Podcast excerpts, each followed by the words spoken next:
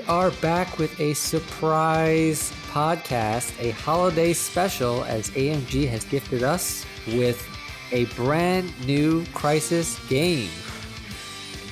My name is Matthew, and welcome to the Gamers Guild.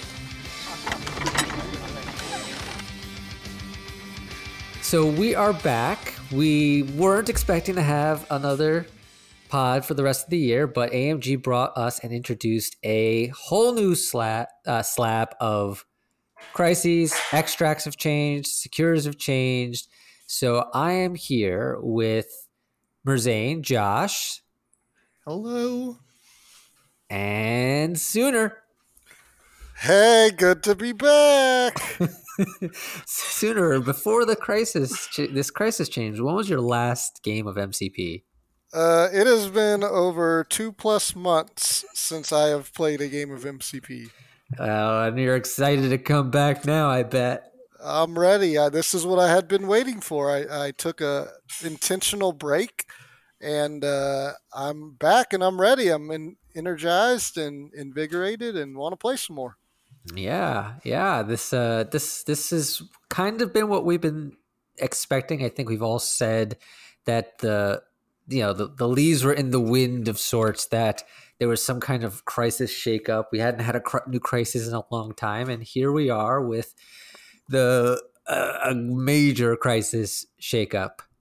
So I think we'll start off with how we're handled this. First, I think we'll give our general opinions, feelings about the crisis, that there is a crisis shakeup. Then we're going to go through these crises, mention what's different so everyone is on the same page. Maybe give our opinions on that. And then afterwards, we'll discuss how we think it impacts the game. So let's start off with Josh. What do you think about the fact that we have this whole new game, essentially? I think it's awesome. I have never really been quiet on the fact that there's a few of the crises I'm not a huge fan of. Namely the single extracts and the pay-to flips where only one person can score. I've never liked that there was potential that only one person could score. And spoiler alert, for the most part, that's gone, and I think it's excellent. And then on top of that, some of the other issues, which we'll get into, have been fixed. And I think that overall, they took a game that was already really good and had some minor issues potentially, and just said, you know what? What if it was all good now? Yeah, I agree. What about you, Sooner? Yeah, I'm super pumped. They desperately needed a revamp of the crisis and specifically the extracts, and obviously we got that. So I think that's great. They had the little Malnerf, I don't know what, 2 or 3 weeks ago, which is, I think, good overall for the game. And so I think they are moved in some very good directions in the past month or two, which I think was much needed, as a lot of people were not loving the current meta. So I think this is great, and I think this is going to be awesome for the game. I agree. I had said in a previous podcast that I think that every game, these games are run by humans, and over time, every game needs its maintenance. And if you don't have the maintenance, then people will just start to leave the game. And AMG has started their path of maintaining this game, as with the Malnerfs, as you said, with this new crisis situation. It's still... I've looked over this stuff, and they all look very exciting. Some things I have differing opinions on, but time will still, tell whether or not this actually fixes or is just creates a new brand of things that will be problematic. We won't know. We'll have fun exploring it, I'm sure. But with all these changes, it shows, as we've always expected, that AMG has their ear to the ground. They're always working, and they haven't left this game behind for Shatterpoint or other things. They're definitely, this is their baby, and they're making sure they take care of it. So we'll start off by going through these crises. So before we go into them, there are a few that have been unchanged.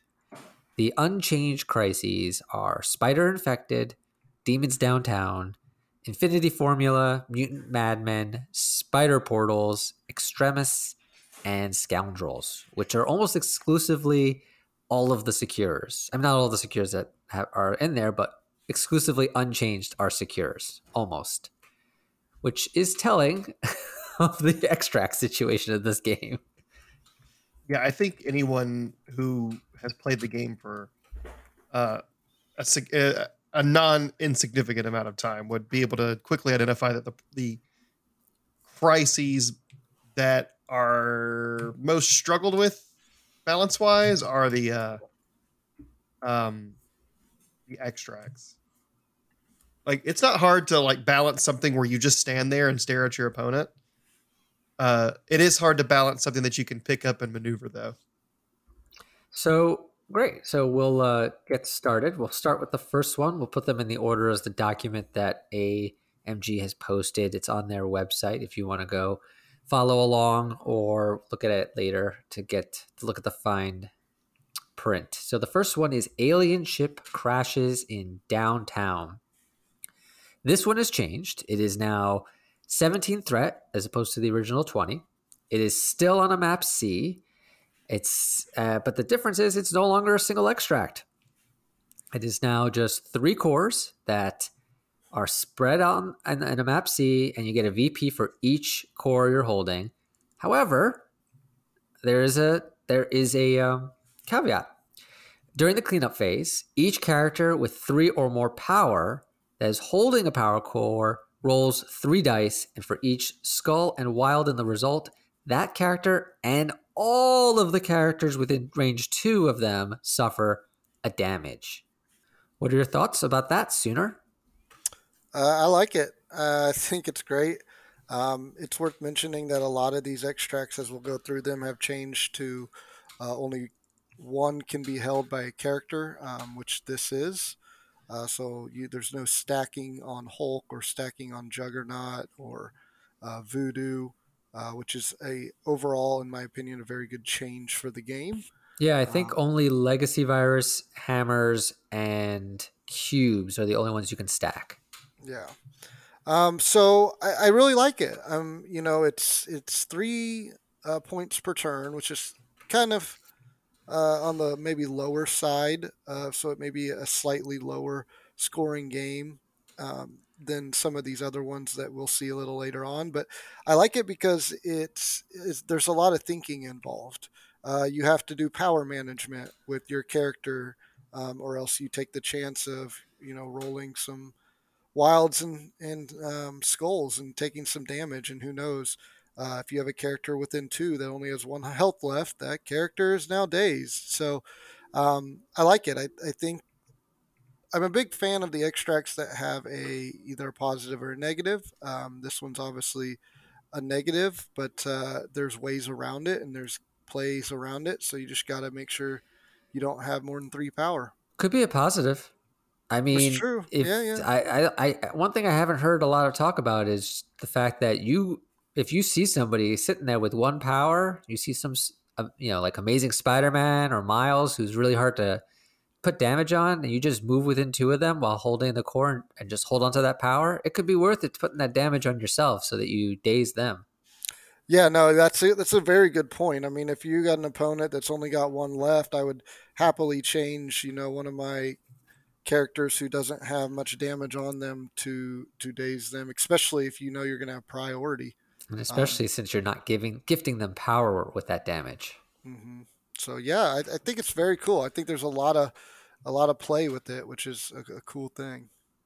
What about you, Merzain? What do you think?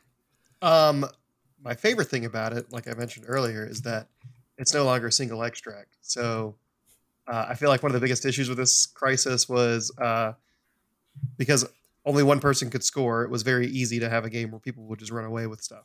So like you get the core, you run away, and getting the core probably meant you won the game in a lot of situations. This is a theme you'll see with a few of the other ones. changing it to 3 and 1 pickup per character is really good. I'm a little concerned about the bomb aspect. It's kind of cool. But it's going to be a real feels bad when someone like our friend Will from the House Party Protocol podcast rolls 3 skulls on every single roll, because skulls are just attracted to that man like nothing else I've ever seen.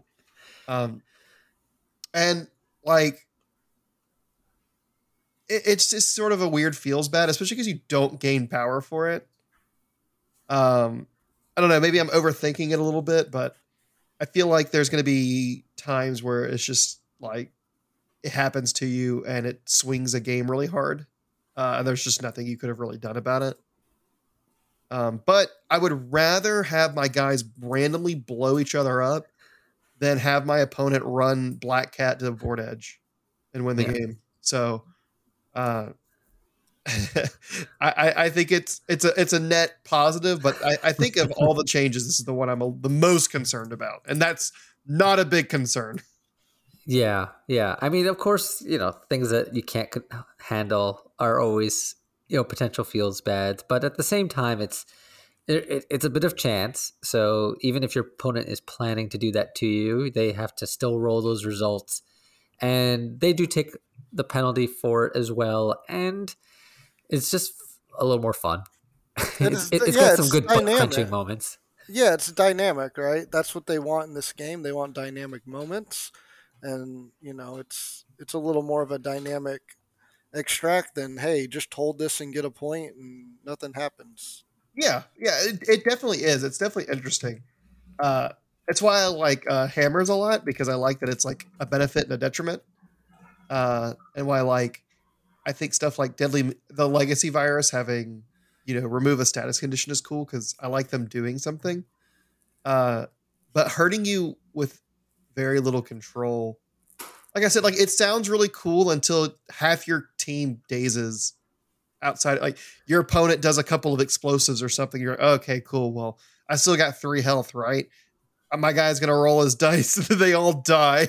And you're going to, oh, This sounds actually exactly like something you do to me all the time, where you just point your explosive-oriented characters at somebody and hope you roll a die result and then kill my other characters.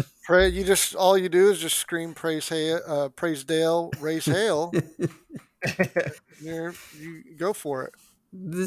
See, it's just one big, you know, explosive trigger. Anyway, it also is. It's worth mentioning too. Legacy, we'll go over Legacy more, but you cannot remove a condition anymore. I think that's actually a great segue. We're going to go right into Deadly Legacy Virus. And as Sooner has said, that part of the crisis is gone. You do not remove status conditions at the end of your activation with them. They are still set up as a map C, still 19 threat. You still gain 1 VP for holding a cure, and you still have to pay 1 power for each cure that you are holding before interacting with a cure. So that is all the same. What has changed is during the cleanup phase, if a non-grunt character is holding all 3 legacy cures, its controlling player does not score VPs from this crisis as normal. Instead, remove all legacy cures from the game. Then the character is KO'd and its controlling player scores 6 VPs. This is a good one. I haven't read all these yet, so I didn't know that we had lost that. I know the gist of most of them. Well, that's a big one. I just read it to you. What's your hot impression of that, Merzain? So the hot impression is that losing the status condition thing is kind of lame, because I thought that was kind of cool. It gave you an incentive to spread them sometimes. In a map that desperately needed a reason to not just throw them all on Toad. And that being gone is kind of sad. But alternatively, the fix to it being that now it's only 6 VPs, so not half of your win condition, and also during the cleanup phase, so there is counterplay when your opponent walks up with Black Cat and steals 2 of them and runs off. I think that's really good. It was probably one of, if not the worst feelings in the world when your opponent would just put them all on Toad and gain 8 victory points and there's nothing you could do, or does some weird wonky turn one or turn two play where they get 2 of them and then work the rest of the game to steal the other one, because getting 8 points in exchange for any of their characters is absolutely the most viable way to win that objective. Yeah, mid-round scoring, in my opinion, always feels bad, especially in the burst, that burst feeling of 8 VPs. And the way they have it kind of set up right now is in that, at least for that round, you're essentially gaining 3 additional VPs, if you kind of look at it in a certain way. And then there are no more extracts in the game. Yes. It's not great. And I wasn't even commenting on the fact that they, score mid-round yet. Like, it's just scoring 8 VPs in one round is game-breaking.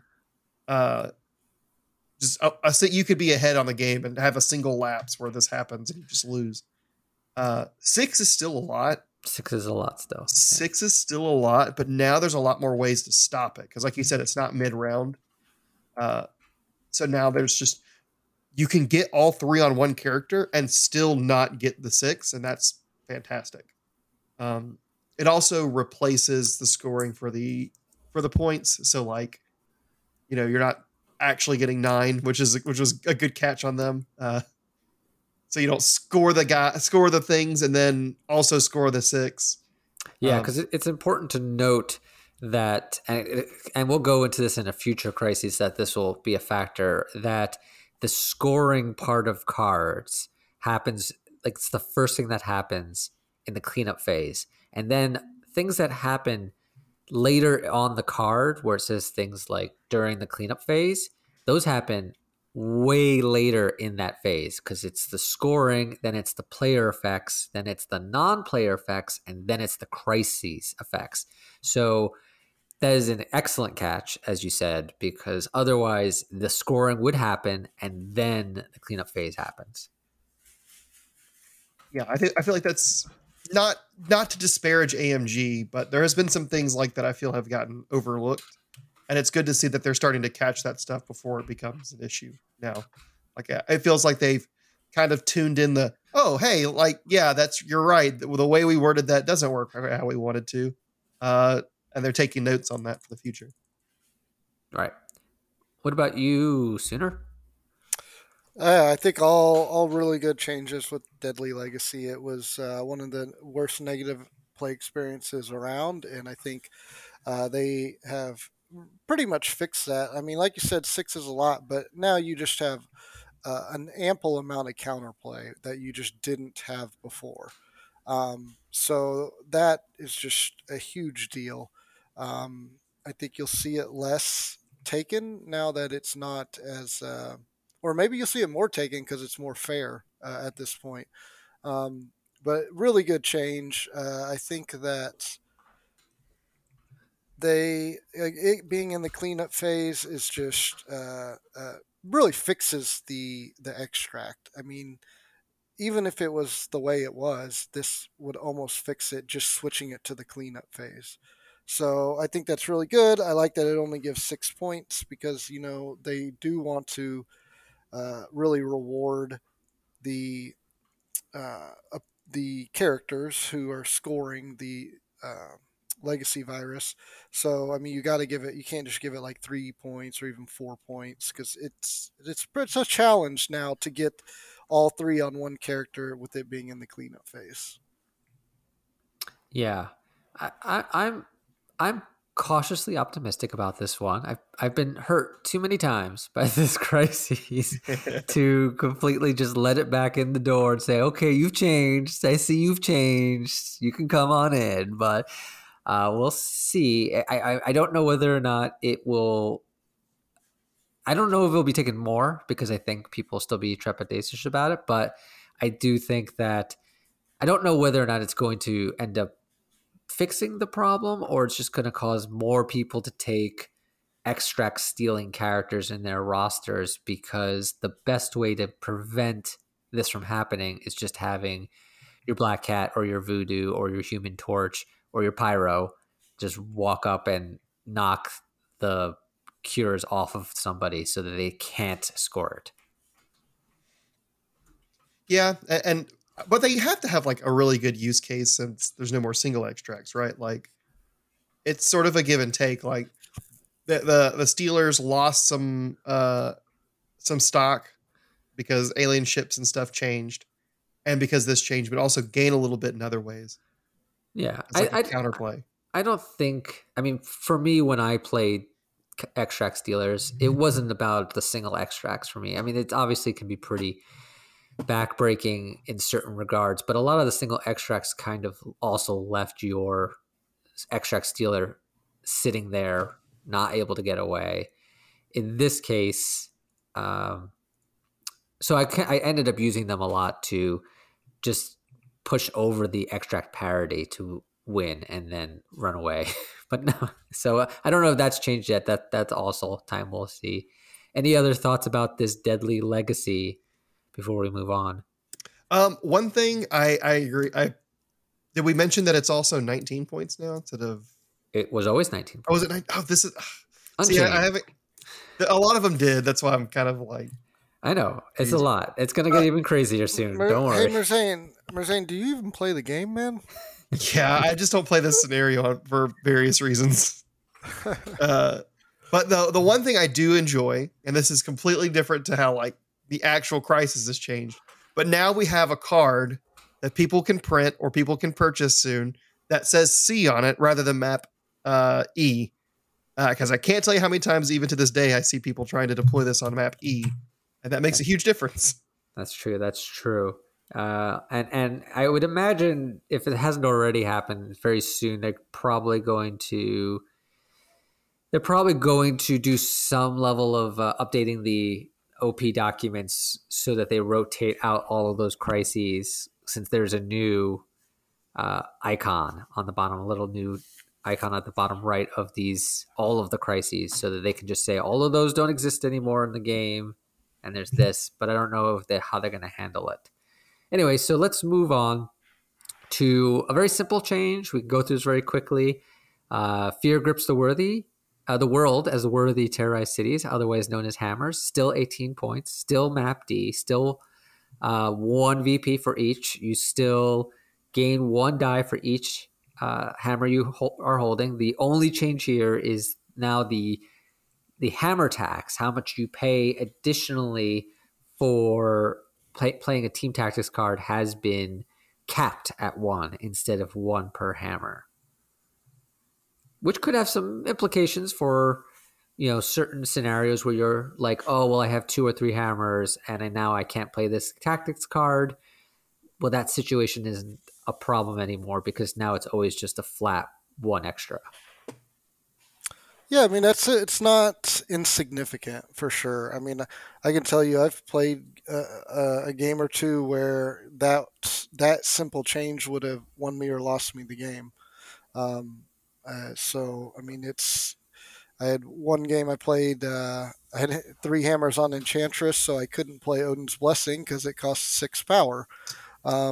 Whereas if I only had to spend 4 power, I could have played it and it would have drastically change the game. So it's certainly not insignificant.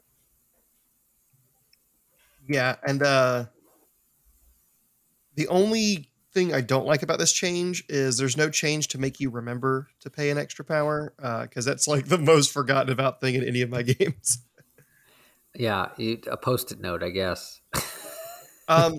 Also, another weird like little thing that I think is really cool about this is the old way it was worded that you would pay an additional power for it, like as part of its cost, which made things kind of wonky. And now it's you pay a power before you play the tactics card, so you're not adding additional costs for stuff like Patch Up, because that made weird interactions with stuff like Patch Up or PSD where you pay X, but like is paying for the hammer tax part of paying X, right? Because of the way it's worded. So this just clears that up, but there's no more of that confusion anymore. Yeah, it's a good quality of life update. Agree. All right, so the next one is a very big change. This one is going to be mutant extremists target U.S. senators. Oh, boy. Which is no longer 14 threat because, spoiler alert. The Lord. There are no more 14 threat crises in this game. Can I say, real quick, 14 threat was the worst point value. Game doesn't work at 14. And I've had a lot of people talk about how they're going to miss 14.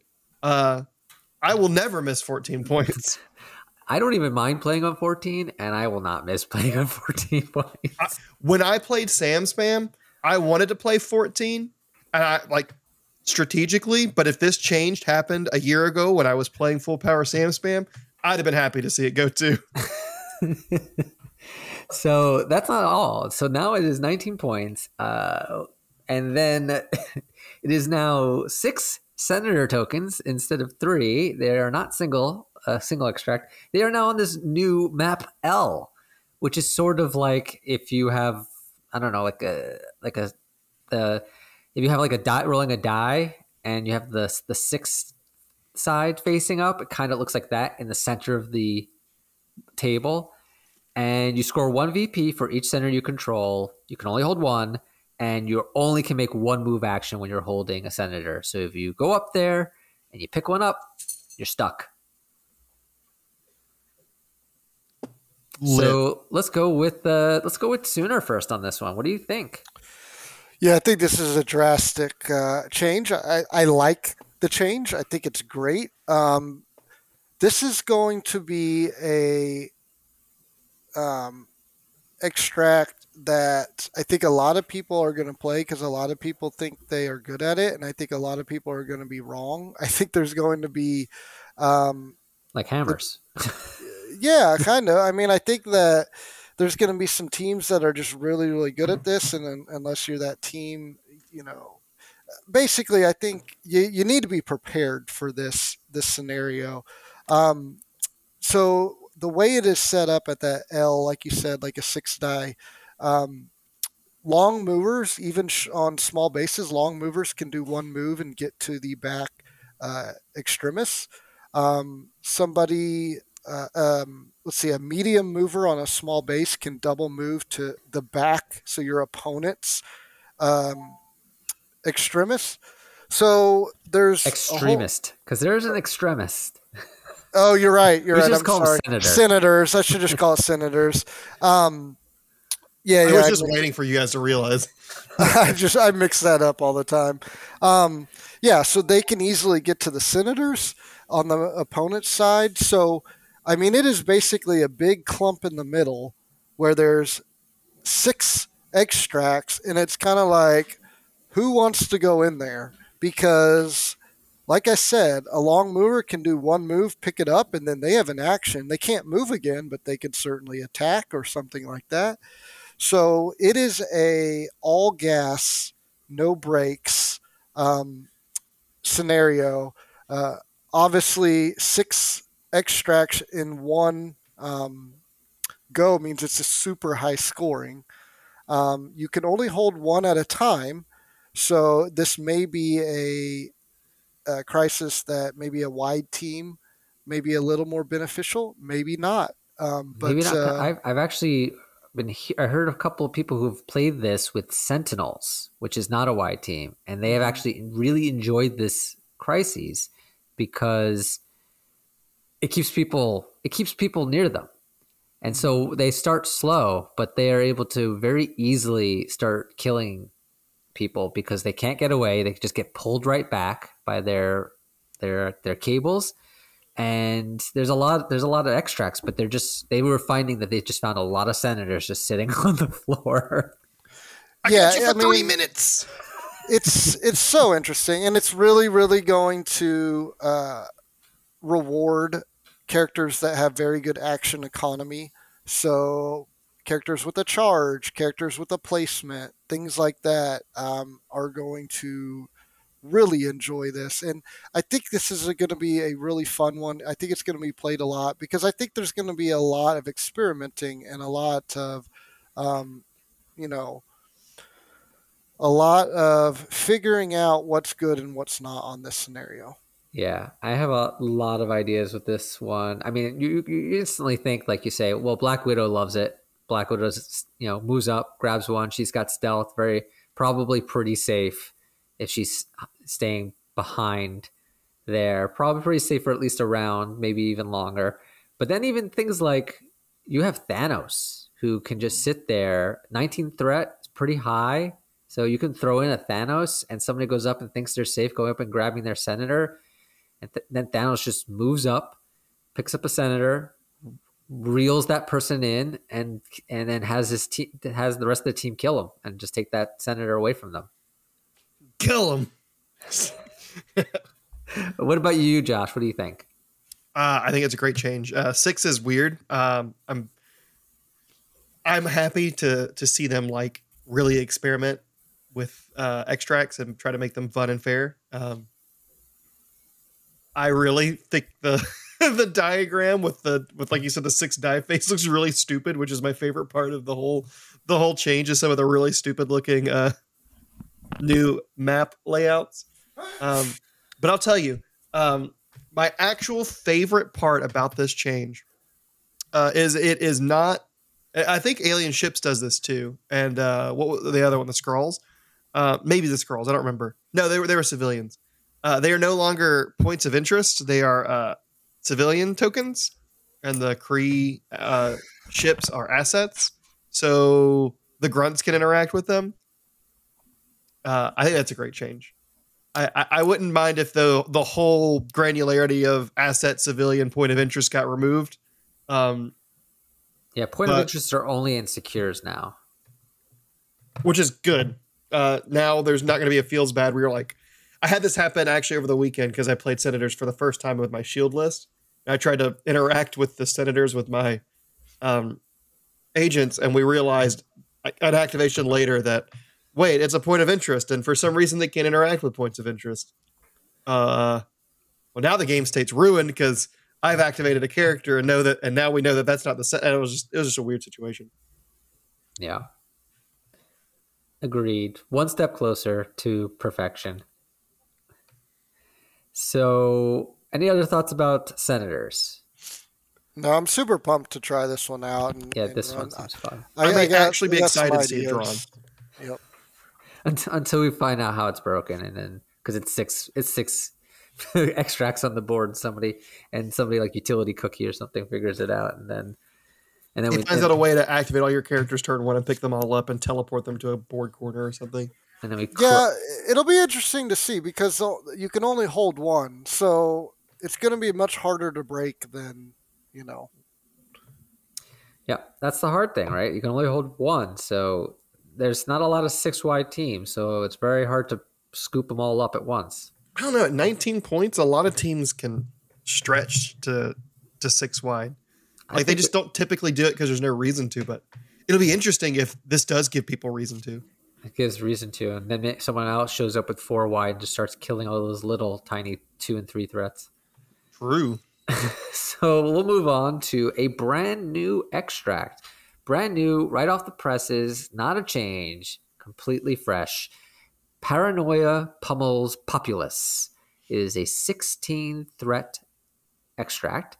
It is on a map K, which is a 4 extract. Map K is, let me pull this one up. It is sort of like a map C, but there's just 2. The middle one has been split into 2 extracts. And so for this one, it is you gain 1 VP for each one you hold. It's called a disturbance. You can only hold one at a time. If you pick up a disturbance and you do not have an ally character within range 2 of you, you suffer 1 damage. And during the cleanup phase, which is important, this is after scoring in the cleanup phase, if one or more of your characters holding a disturbance are within range 2 of another allied character, you gain an additional VP. So that only happens once. So as long as you can meet that condition on one of your sets of characters, you gain an additional VP on top of the VP scored for holding the extract. So this is a lot. Josh, what do you think about the paranoia? I think it's interesting. I have already heard a lot of people misinterpret what you just talked about. Like, oh, that's really broken, right? Like, if one of my characters is in two, and they both have a thing, then it triggers twice. Yeah, that's what we're here for. That's not how it works. So that's good. I think the new layout is, again, really stupid. It looks like two cells just divided in the middle of the map. I love it.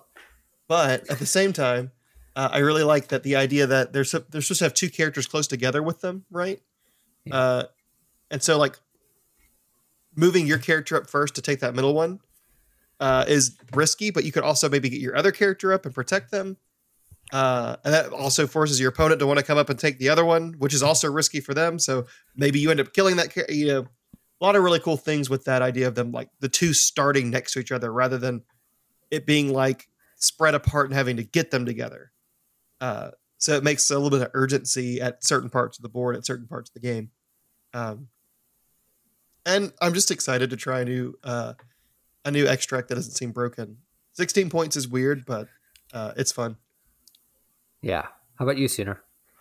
Yeah, I think this one is awesome. I think there's so much play to it. You know, do you first activation? Do you walk up and pick it up, even though you'll take a damage? Do you walk up and take one of the middle ones and force your opponent to walk up and have to take the other middle one and take a damage himself? Because if he doesn't, then you just walk up somebody, pick that up, and he doesn't take a damage because he's within two of the other guy. I just think there's a lot of play to this. I think displacement will be a good thing when it comes to this, because if you can displace their characters from outside of range 2, of whoever's holding the disturbance on their part, then they don't get that extra point. So I think it's great. I think there's a lot of play. I think it's going to take a lot of, you know, testing and experience to really get a hold of it. But it's super exciting, and 16 thread is fairly low. So you're not going to necessarily have a lot of characters to stand within two. Yeah. This is also one that is subtly similar to Senators in that they both essentially have 6 VPs available on the board. Pseudo, yeah. Yeah. 5 per person, but 6 total across the table. Right. So you can get at most 5. So you can't get the whole 6, but there are 6 VPs that could be scored in a round. I also like what Sooner said about display. Like, this is a scenario that encourages displacement, because I feel like before we really didn't have like extracts that encouraged you to displace. It was more like you had to kill or they just got it, except for researcher, but research doesn't really count, does it? So having this extract has the want to move them away from each other so that they don't score extra points. And the alien ships is like the inverse, right? It kind of makes you want to push them into your opponent's line, so maybe they blow up and do a bunch of free damage. I think it's kind of interesting that they're making the extracts a little bit more dynamic and making, you know, maneuvering your opponent's pieces matter, where it didn't really used to as much, aside from moving them to a better place to kill them. Yeah, I'm certainly glad that Bao is no longer a... Well, it's been limited to once per turn, because that would just wreck anybody who's sitting here just completely spacing people out. I do think this is also one of those extracts that I think a lot of people are going to play early on. It's new, it's fresh, and it's exciting. But I also feel like it's one of those extracts that you think you're the best until you realize that you're not. You know? I don't think people are going to play it. I think a lot of people are going to play it to try to mind game their opponent and make weird plays, right? Like, I can't see a good way to game this yet.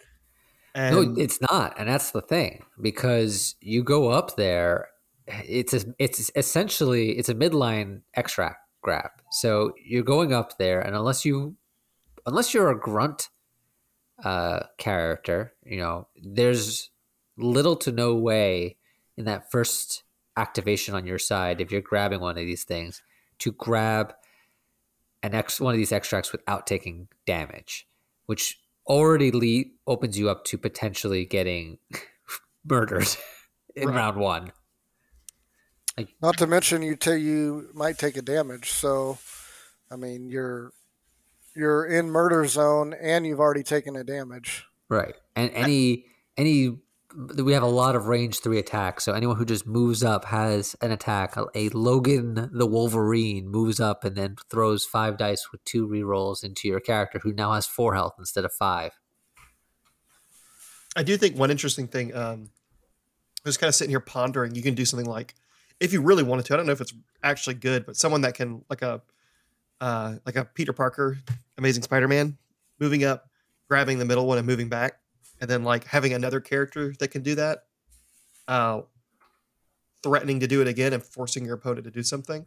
But if that second character is like an Angela, and there's a good size 3 or 4 in the middle, you get to do the thing where they pick it up and then you move her forward and you smack them really hard with a terrain piece while they can't brace, and then you smack them with a 6 die attack and then potentially kill them and take it from them anyway. Yeah. Like there's a lot of really cool things you can do with this scenario. So I'm really excited to see like what's going to happen with it. Yeah. It's going to be something. It's not one that I'm worried about being broken. I think it'll be fun. So we'll move on to Research Station Attacked, which is been slightly changed. It's been downgraded from 16 threat to 15 threat. The layout is all the same. How it functions with the researcher is the same. The only difference is that in order to score on the evac points, you need to also be securing the researcher, and you only get 1 VP for it. So it's 1 VP instead of 2 VPs for the researcher being within one of the evac point, and you must be securing the researcher in that round. So you can't just say automatically, I know I'm getting 1 or 2 VPs. You still have to fight for that researcher to get that additional VP. Great change. Great, yeah. Well, I have a lot of thoughts on that one. So I'll start off with this one.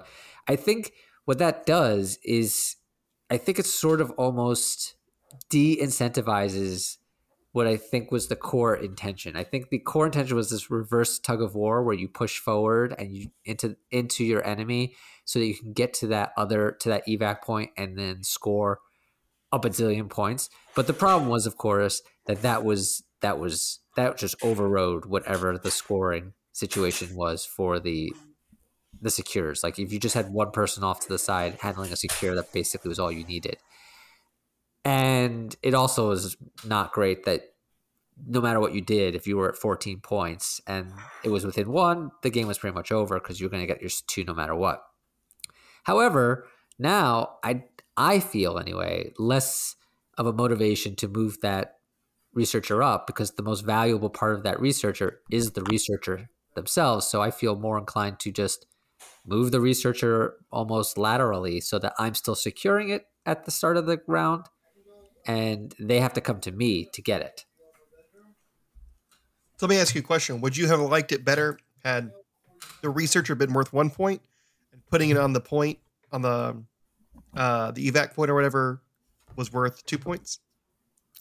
I think if they kept the rule, I think if they kept the scoring at 2 points, but made it that you still have to secure it, I think that would be enough motivation to push it forward. I think at this point, the risk that you're putting your characters through, pushing it up, and having to reduce your own your attack action efficiency is not worth the potential that you might get 1 VP in the entire game.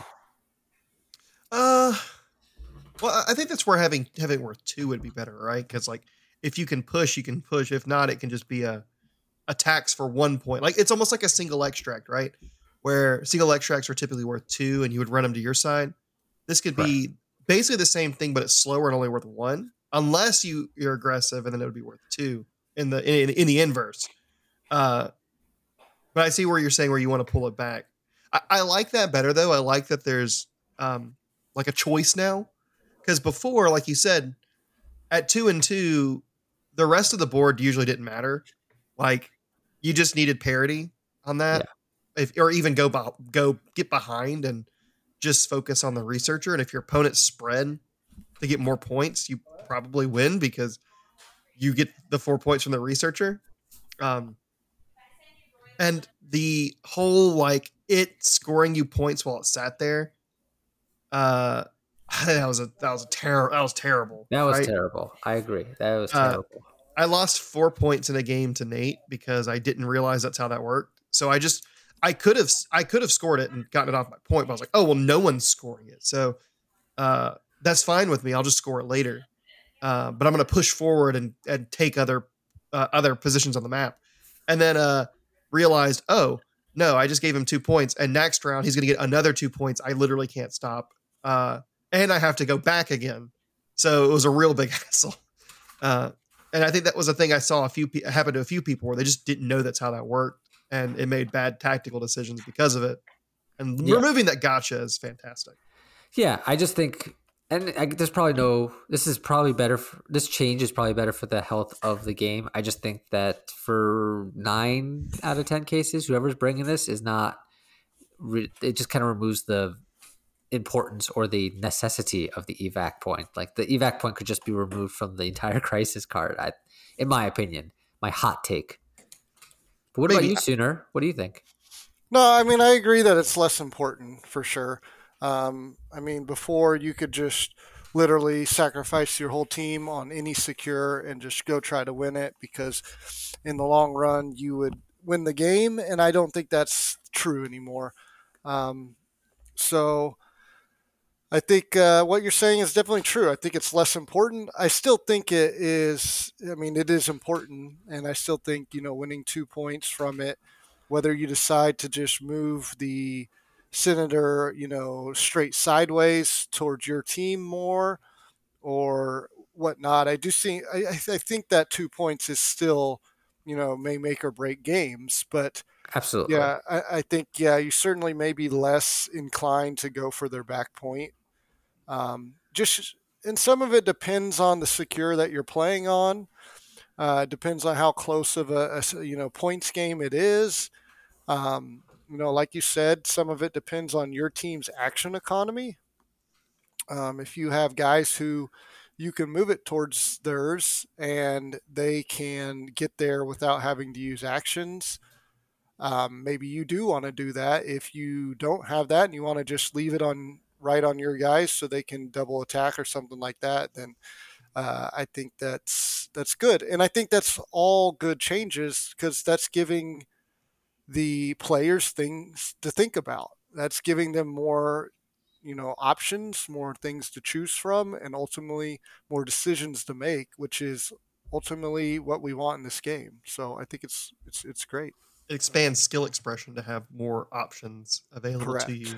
So, yeah. So like when I play Merzain, he won't just get lucky with a couple dice rolls and beat me. Now his mistakes, he'll actually lose the game. No.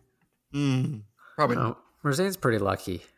I wasn't lucky a couple days ago, but also something that we haven't really touched on is it being 15 points means we now have a 15 point extract again, and I think that's good because we lost the 15 point extract we did have in herbs, thank God, because it was awful. And now we have another one that is strikingly similar to Gamma, right? Like now both 15 points again are meet in the middle and fight. And I'm not upset with that because 15 having less characters means you probably want to group up more. Yeah, Hulk loves this. Yeah. So, yeah, it's sneaky good them changing it to 15. I think that's a really sneaky good move because it's one less threat, so there's going to be less bodies on the board. And then that with them making it only work one, it really becomes dynamic of like, do I go for the researcher or since I have less, it's 15 threat, I have less models, do I just go score the secure? Like, I like it. It makes it much more dynamic and, the decision makes the decision making much more important.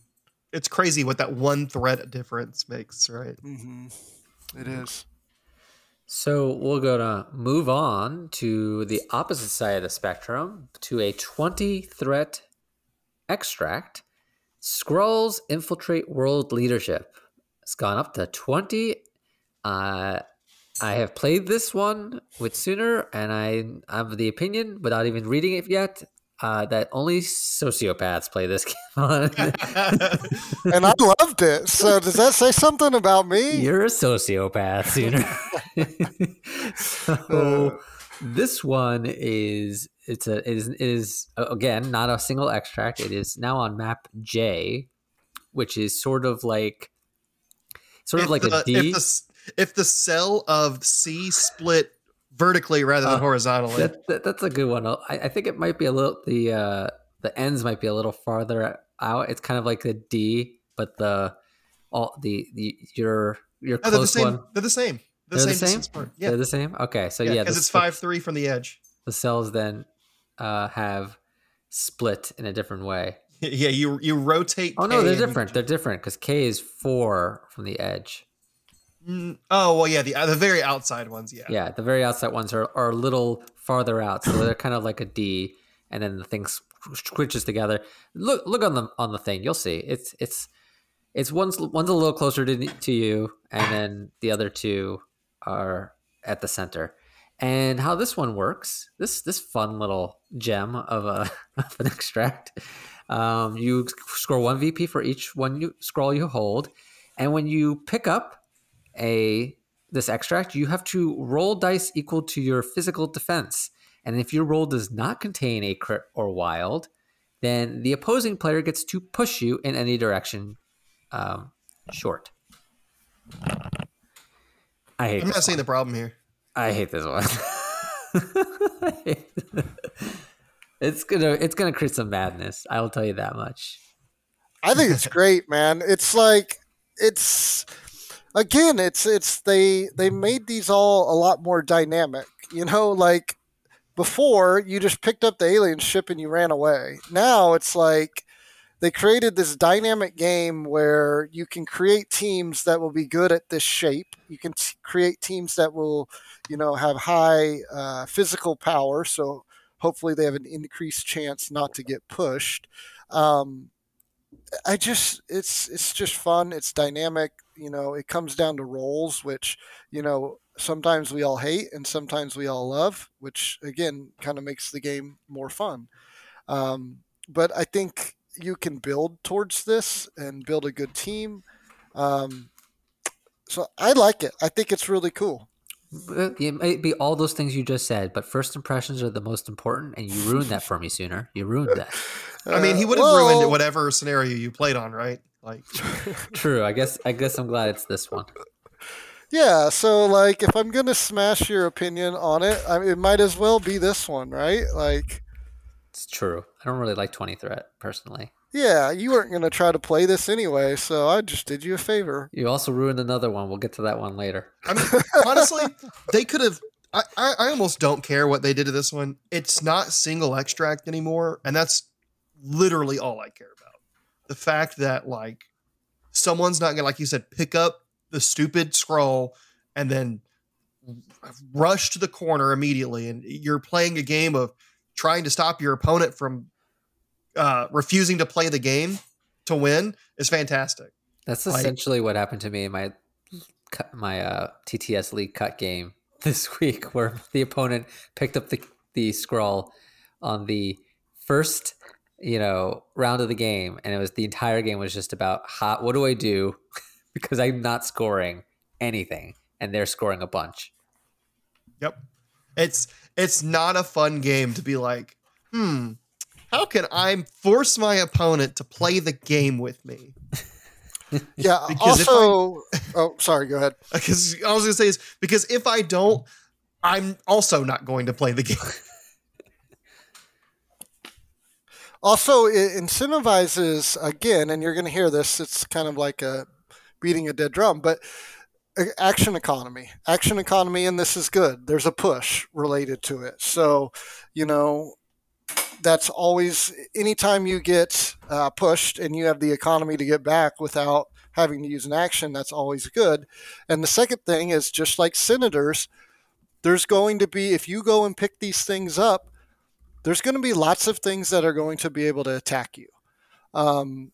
So it's going to be a very interesting push-pull of like, do I go get it? Do I not go get it? If I go get it, do I get pushed? Like, it's just very dynamic in all the things that can happen in this scenario. Can medium moving small bases pick up the middle ones in one move? I'm not quite sure on that. No, but a medium base can. Okay. So like a Black Widow could pick it up, move it, get pushed, and still like retreat a little bit. Correct. Yes. So yeah. Yeah, retreat, this is retreat quite considerably, in fact. She's also very good on this one. She's gotten very good in this with these changes. Yes, yeah, long movers, stealth models. Stocks are up. Stocks are up on long movers and stealth models. Get your Vipers while I'm telling you. I'm telling you. I said it in our chat today. Viper is actually playable now. You heard it from Sooner. Invest in Vipers. What's out? Black Cat's out. Viper is in. Yeah, no. Black Cat definitely is not a long mover with stealth who has the ability to no. You have to play Black Cat and Viper and Black Widow Yep, which is on my list of things to play. Don't you forget it. I won't now. Send stealth spam, baby. Oy. Never forgetty. Still not good. Any other thoughts about Skrulls? You're not wrong. All right, let's move on. This one has not changed. We mentioned Spider Infected hasn't changed, so we'll move on to Struggle for the Cubes. Also 17th threat, only a minor change to this one, but a amazing change to this one, which is the damage you take from those cubes happens during the cleanup phase instead of the power phase. So no more taking damage and dropping your cube and not having to be able to play your character for a round. Thank you, AMG. It's a minor text change, but it's major. It's a major change. It's enormous. Enormous. It's so big. I will say I talked to some people over the weekend at the Memphis tournament that were a little upset that like it takes a little bit of the tactical aspect of, do I finish my opponent's character on 1 or 2 or whatever it will be that they would need to get killed by the cubes? Do I do it now and get the points? Or do I let them die in the cleanup phase, or not in the cleanup phase, in the power phase, and then have them be down a character a whole round? I mean, that's the one you almost always do. Yeah, like you do in fact lose that tactical decision. And we talked about how earlier skill expression with more tactical decisions is good, but I think in this case it was such a negative experience to like have that happen to you with absolutely no agency involved that it's like totally fine for that tactical aspect to be removed, because it's just it's not like fun. It's just encouraging less gameplay. Like, I will say that this is a bit of a negative for the Dark Dimension, because it used to be with the Dark Dimension, if you kept yourself under that power threshold to take your damage, then you were fine, even though you got the cube, because the cube damage and power thing all happened afterwards, after you dealt with the leadership. But now, since it happens in the cleanup phase, you gain power, take damage, and now you might end up having power to then days in the power phase for the Dark Dimension. Dark Whoops. Dimension's worse. Yeah, Dark Dimension has gone down for cubes. Sell your Dormammu's, buy your Vipers. You hear it now. But I mean, it's pretty self-explanatory. So we got a lot to go. So let's move on to the last extract. The Montesi formula found is now an 18 threat extract. It is still map E, still 3 spell books, still 1 VP, still hold only 1. But now the Mystic Beam, which was an energy, is now a Mystic Attack. So that all connects well. And additionally, they've made it so that you, when you use this attack, you cannot add additional dice or modify the dice. So it is a flat 6 die beam 3. Yeah, yeah, that's probably the, yeah, I mean, that's the biggest change. I mean, going from energy to mystic, I really don't think changes lots. Like, there were lots of people who were weak to energy who didn't like the beams, and now it just switches to there's lots of people who are weak to mystic who don't like the beams. So I don't think that really changes a lot. But the fact that you cannot modify dice or anything like that, that's huge, because I used to abuse the crap out of this with Black Panther. Yep. I used to do it with the agents for S.H.I.E.L.D. Yeah. And you just can't do that anymore. And that's sad. Like, I loved playing Black Panther with this, and it was a lot of fun. But Hulk used to love this, be able to add those, get that free beam. Yeah. Now Hulk hates it. Now Hulk Tony hates it. You liked it. Doctor Strange liked it. You cannot even explode your critical results. Yeah. I think it's good. I like, you're kind of hitting it on the head. Like, these certain characters used to love it because they got to kind of abuse it because they weren't characters designed to have a 6 die range 3 beam, like, just for free. And now they don't have to worry about that anymore. So, like, characters don't just randomly do better. Like, why are the freaking shield grunts so good at reading a magic book and shooting beams at people? Well, they don't have skills. Shield training is intense. They don't have the skills to check out, you know, targets of opportunity or points of interest, but they do have the skills to read. Between the three of them, they can rub their collective 5 brain cells together and be one of the best beamers in the entire game, I guess. I don't know. Best beamer in the business. You must not have seen any of the MCU movies, man. They go through extensive training. Nick Fury really puts them through the mystic arts. It's I guess a big deal. I missed that at the end of Multiverse of Madness, where Maria Hill was training next to America Chavez at Comertage. You need to check out the Disney Plus episode. Coulson reads a book. Yeah, he reads an entire book. Apparently, you haven't seen any of the extended versions. I guess not. But so, I think that's a great change. Yeah, it's a great change. And moving it to, I think Mystic is a worse typing than Energy. I think Energy is like the best. For most situations, like, I think it's consistently like the lowest, and then there's also less tech for it. I actually agree with you. I think that them changing it to Mystic is, yeah, there's some characters who hate it, but like overall, I think most characters, it's not an issue. Yeah, and it's either here or there, because I think it should have been Mystic to start with. Like, being called Mystic Beam. Yeah, I think they changed it just because it's like, okay, this came with all the wizards. It's Montesi. You're reading a spell book. It's called Mystic Beam. Like, everybody when this came out was like, why is this energy and not Mystic? Yeah, I'm gonna shoot this Mystic Beam. Oh, that's Mystic, right? So I'll use my 6 Mystic Defense on Magneto. No, it's energy. Oh, well, I guess I'll have to pay to use my 6 Mystic Defense against the Mystic Beam. So. All right, so let's move on to the secures. So we'll get through most of these pretty quickly. Either they have very little change or they have minor changes. So we have Cosmic Invasion, Black Order descends on Earth, still 16 threats, still map D, still 1 VP per Cosmic Volt.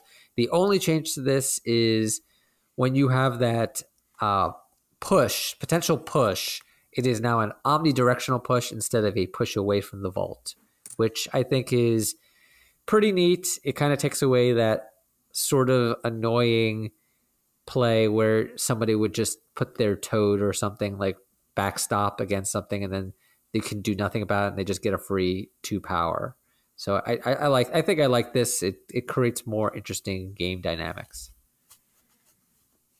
I'm 50-50. I like the fact that, like you said, I felt like it was kind of cheesing it to do the like the backstop, but at the same time it was also like a cool tactical play to, like, put yourself in a weird position so you don't get put in an even weirder position. Well, it's not a big deal. It's like a little bit of A, a little bit of B. It helps and hurts.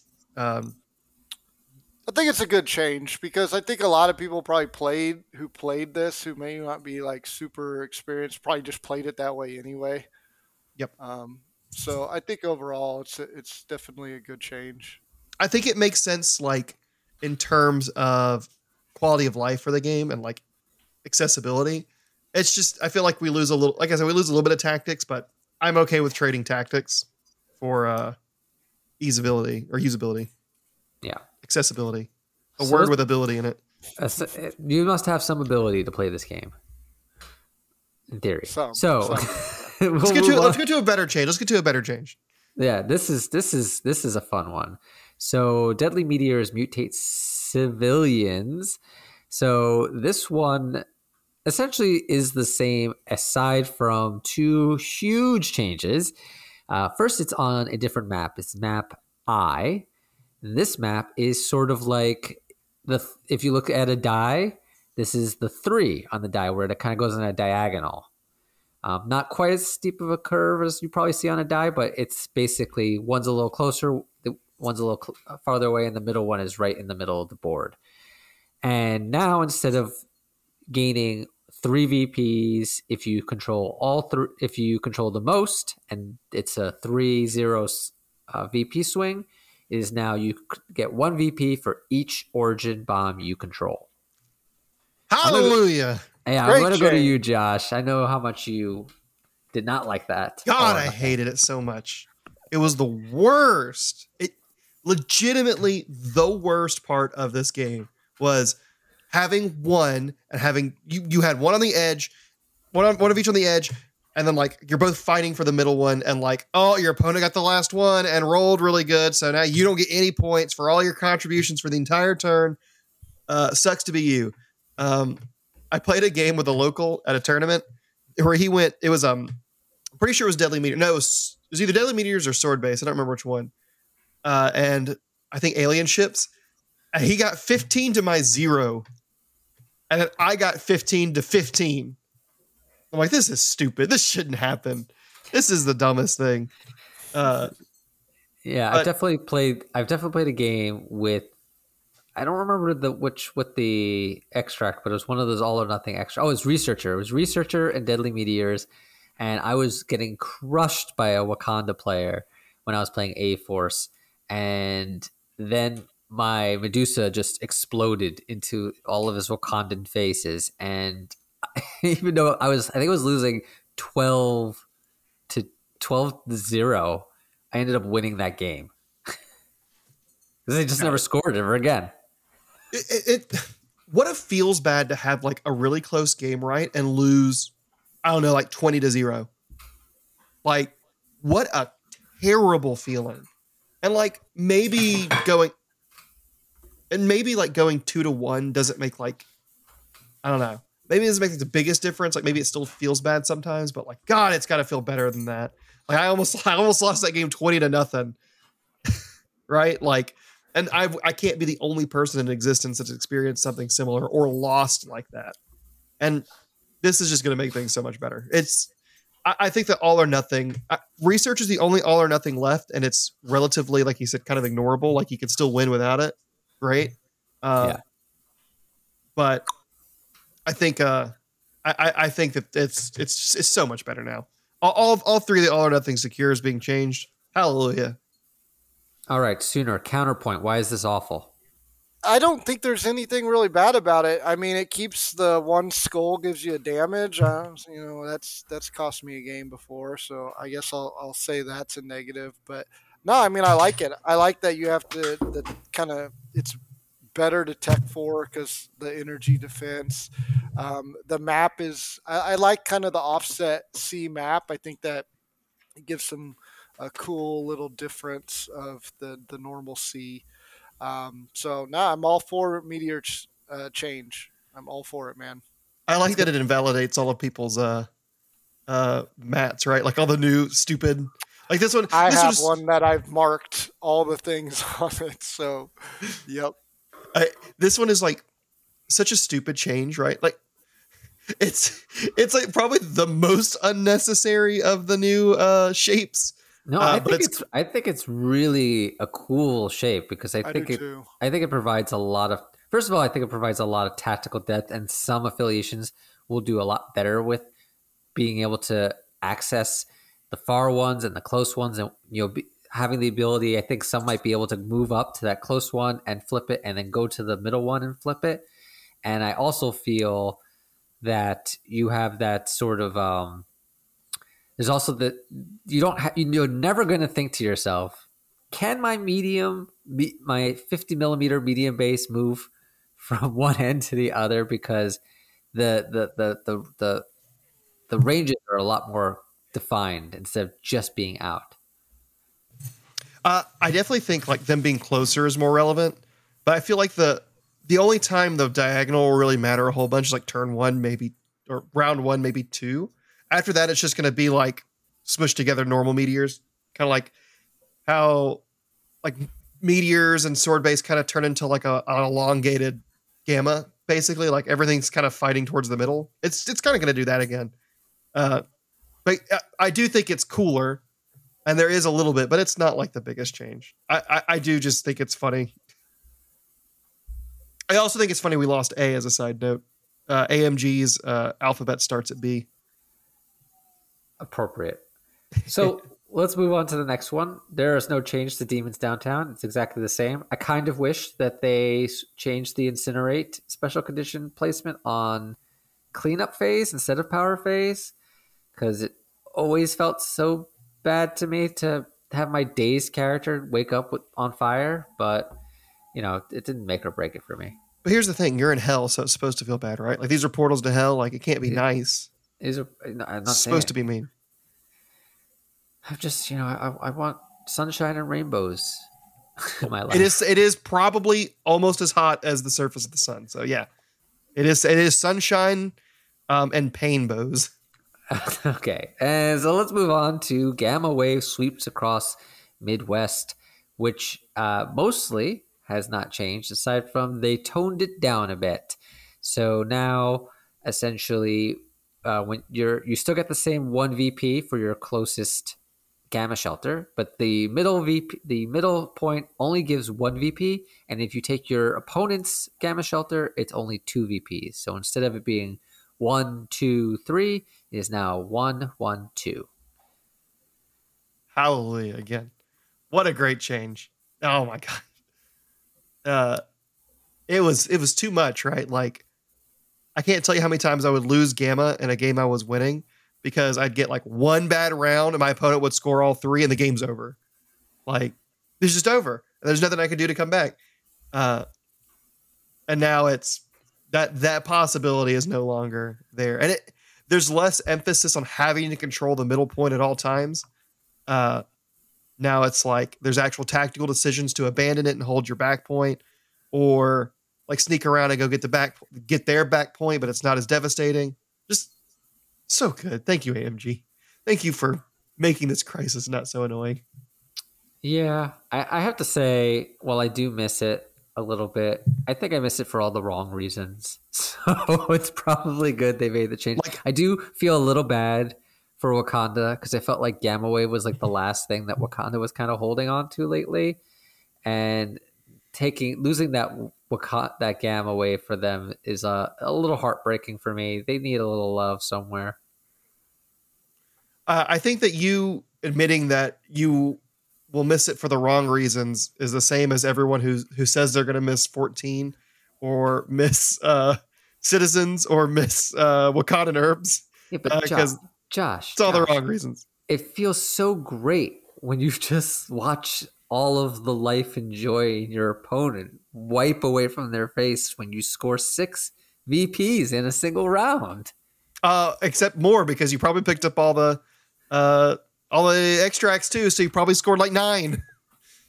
Yeah, it was nice. How about you, Cedar? What do you think? I think it's overall good changes. I think you shouldn't call Sooner a sociopath after that speech. Well, yeah, anybody... Both can be true. Yeah, I mean, anybody who knows Matthew, you know, we know the truth. But, no, I mean, I think overall for the health of the game, it's a good change. I'm kind of with Matthew. I do kind of miss it a little bit, but overall, I think it's a good, healthy change. Stuff just got out of control, and you know, it's interesting because you know, now there's going to be more emphasis on the extracts in Gamma Wave. So I think you're going to see people play Gamma Wave much more defensive. It's going to be more try to somehow get the extract advantage and then just retreat more than it certainly used to be.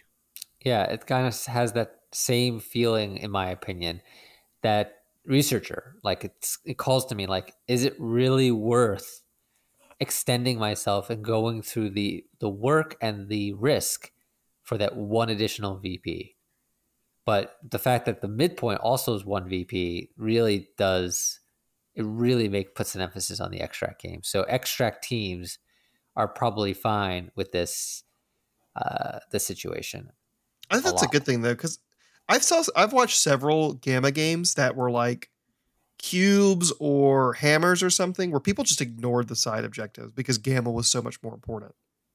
Yes, and of course. I think, well, it's two things, right? It's not just because Gamma is more important. It's because Gamma is more important and because going after those side extracts meant that you were taking damage. Well, it was taking damage, and you're also probably basically down a character or two for 2 rounds for a point or two. And that was just unacceptable in certain matchups and scenarios. And I don't think it's a good thing when you're, like we talked about, you know, researcher being too important to lose. So you ignored the secure. Well, now this one was the inverse, was there are situations where this secure was too important. So you ignored the extracts, and the whole game's built on like the, meshing of both. And when one is so important, it outweighs the other. I think that's where you have issues. And, so what happens? They're both 15 threat now. What happens when they're together? What kind of game is that now? 15 threat, man. You put it on their back, Gamma, and you get 4 points, or you get 5 points for your endeavor, rather than 7 points. All right, you convinced me. I'm back in. I'm back in, baby. We're in it to win it. You better start going to the drawing board on teams that are good at researcher and Gamma. Oh, yeah. Hulk. Hulks. Only Hulks. Hulkbuster, Hulk, and She-Hulk. Let's go. So all these changes, and what I'm hearing is basically Hulk's gotten better and Black Cat's got better. All right, noted. Sweet. So let's move on to Infinity Formula Goes Missing has changed. Not at all. Still exactly the same. Woo!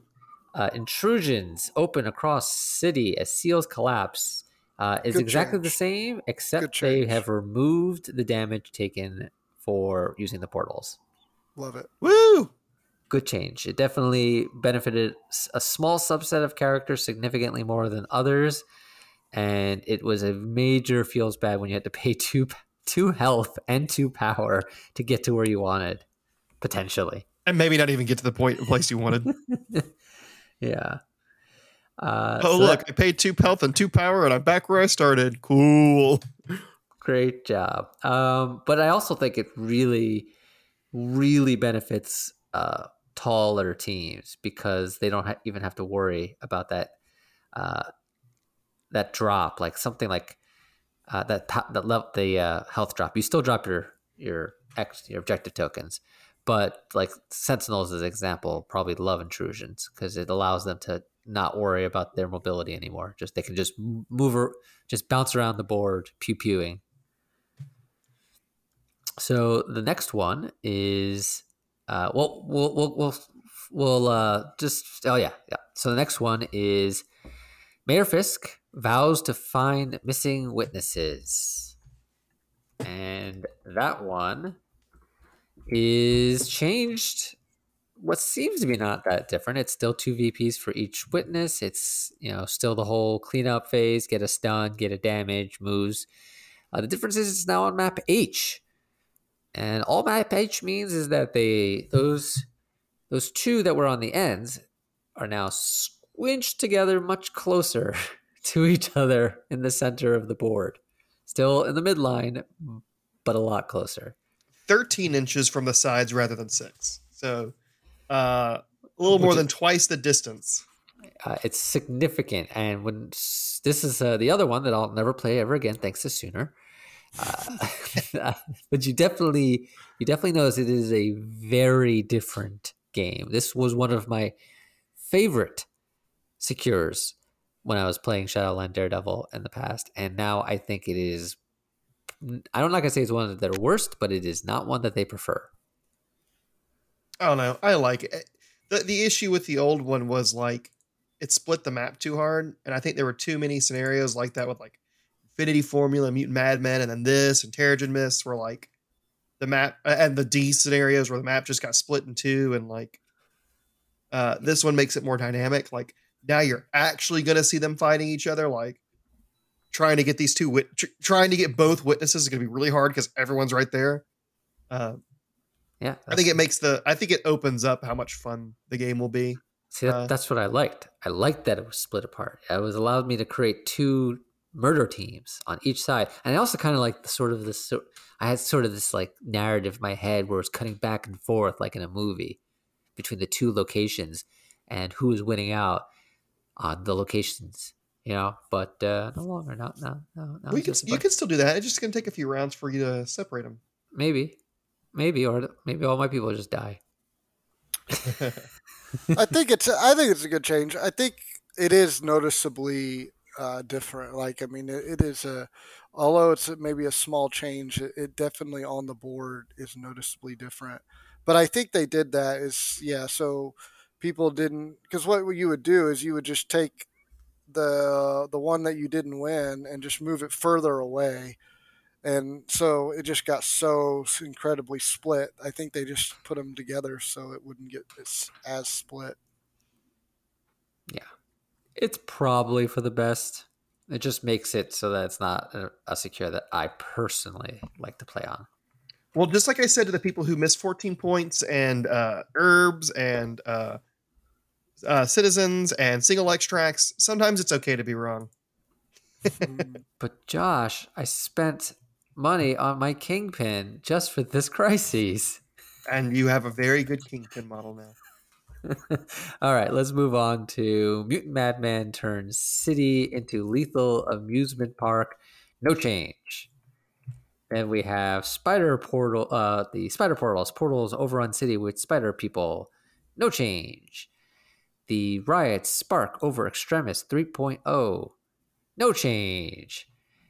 Superpowered scoundrels form sinister syndicate. No change. And finally, this is a big one, folks. Strap in. Sword establishes base on Moon's blue area. It is now 15 threat. It is now 4 consoles on a map G, which is basically like a much tighter B shape. The 4 on your, 6-sided die, and you score 1 VP for each console you control. Important to note, this is something that has been confused, and I've been noticing people talking about this. So during the power phase, whoever controls the most consoles, so you need to control more than anyone else, probably 3, in order to make this actually happen, they may choose a enemy character and push that character. The person who controls the most consoles is the one who is doing the push. It is not that you choose a character and then that person gets to push their own character how they want. It is still exactly as it was before this change. Do you think when they were coming up with the new maps for all these new crises, do you think they just took a 6-sided dice out and just rolled it and was like, oh, this is a 4. Let's make it G. Very possible. Oh, we got the 6. Let's put it on L. I don't know. I think that this one makes more sense as 4 than 3. 'Cause like, that push is so powerful, and after like round 1, right, someone's going to get it every single round, no exceptions. So having like a way to combat it that's not named Indomitable is probably just, like, really good for the game. I think that I don't know. There's been a lot of good changes. Getting rid of single extracts is probably the single best change. But I think that this is up there. I think this is probably the best change in the secures, for sure. This just makes the game so much more enjoyable. You're going to have ties now where no one gets pushes. It's, you know, the map is an interesting map that has, you can tech for the map a lot. I think this is just a really good change overall. Oh, yeah. I don't know. This one is tied for me with Gamma Waves as like the biggest changes. Also, it goes from 14 to 15. I mean, hallelujah. Really good changes on this one. I will say on this one, I have a slightly joking take and a serious take.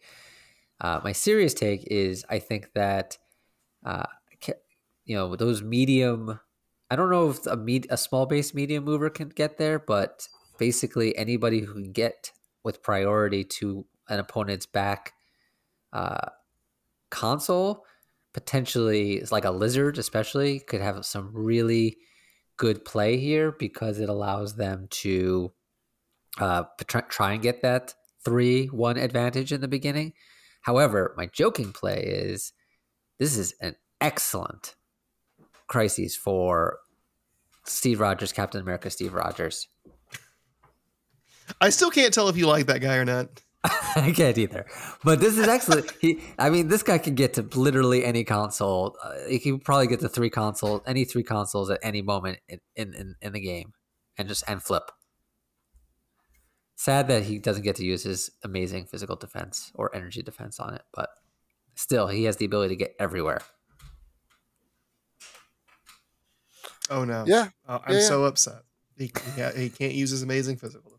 He's gonna have all the power to flip the consoles and berate Sam for being on his left again. That's right. He's amazing, guys. He's amazing. I dropped him from my full roster, but he's amazing. I don't know what you think. Let's cue the original Shadow Marvel rant on Captain Rogers. Steve Rogers, Captain America, Steve Rogers. Thank you, Sensei Vince, for that incredible name. So, I think it's great. I think it's going to be a very interesting. I think it's going to be harder to get the push, which is also pretty nice. And they have that automatically control as long as no one's there, which is very nice. And it's not all or nothing, which is very nice. Everything about here is great. Did you say no all or nothing? No, all or nothing. Oh, thank God. We're living in a new world, fellas. God, I'm living in the greatest timeline. So we've gone through all of these. Hopefully this has been helpful for all of our listeners and understanding how these rules work and how all these different crises will work. But let's break these down, not individually, but who do we think about winners or losers? Who do we think are really going to, in this new world, the game is completely changed. It's completely broken open. Nothing is the same. Up is down. Left is right. Cats and dogs living together. So in this new world, who's rising? Who's better? Who took a hit? Let's start with Josh. My sanity is better, and people who were wrong took a hit. Okay. Yeah. Sure. What I'm up. Was it about the affiliations or characters? I think, I don't know. It's weird, right? Like, I think in some ways, I look at stuff like, whoa, like with Senators, wide teams got better. But then you look at stuff like the new sword base where everything's kind of tucked together. And you're like, man, narrow teams kind of got a buff here. I look at stuff like, oh man, Wakanda kind of got hit because of the Gamma Wave thing, but oh man, they kind of got better in this instance because of this. And like, it's hard to find like a clear winner. I think it's just everything's sort of gotten equalized a little bit. Like stonks went up and stonks went down across the board. And I think the biggest winner is Viper because she went from unplayable to playable. Hell yeah. Okay. That's a strong, very political stance. Sooner, what do you think? I disagree with Merzain. I think there's a lot of things that got better. Mostly got better. I don't think anything got worse. I think the game in general got better. I think it opened up a lot more affiliations that can play the game now. I do think Avengers are still a big problem, and they need a nerf. Specifically, Steve Rogers. Captain America, Steve Rogers.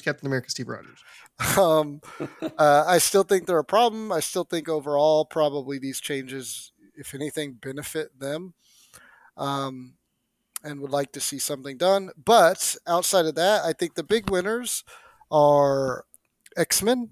I think X-Men get a huge win on a lot of this. I think that Guardians of the Galaxy are big winners.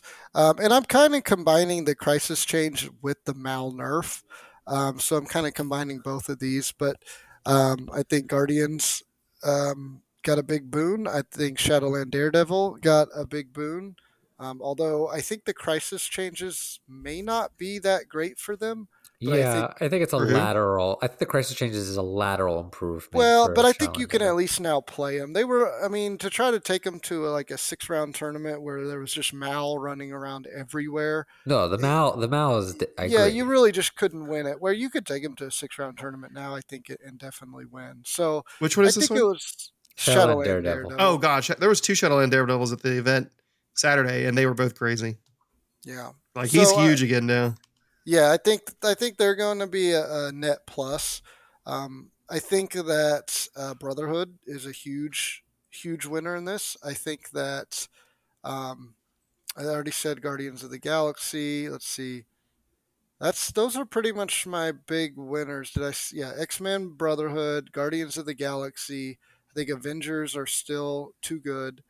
And I think Shadowlands gets a little bit of a win. Well, I kind of want to, like, that's kind of what I was saying, right? Like, all these teams kind of got better, but then, like, we also talked about, like, Sentinels got better. Like, they're not the best now, but everyone kind of got pushed up, and we lost a few of, like, the hard shenanigans, like, you know, weird stuff with Voodoo and Cat on single extracts. But, like, overall, everyone kind of just got better. Yeah. There's not, like, a clear, like... The winners were just the people who were already like the good affiliations are still the good affiliations, but like bad affiliations, except for maybe specifically the Cubes change for Dark Dimension. Like everyone else just kind of like, I lost some, but I won a lot more. Right. So like, I can't think of an affiliation that's not like Black Order is happy. There's more things in the center of the map. There's not like as many unplayable scenarios for them if they want to do weird stuff. Or not unplayable, but like disadvantaged ones that you have to like really try at. Both Brotherhood, Mystique, and Magneto got better because they both like all these changes. I think Midnight Suns got an improvement because there's a little bit more fighting. There's a little bit more things that like don't directly counter what they do. Like I just think I can't decide who's won because I think all the good characters are still good and all the bad characters are still bad, but like the games would be more fun now. Well, let me rephrase this. This is obviously a hot take. I mean, we're going to be right and wrong about a lot of this because, I mean, this is all going to play out. So, I mean, this is hot take, super hot take. Hot take. It doesn't matter because everyone's going to ditch this game for Shatterpoint, aren't they? Well, let me rephrase it this way then.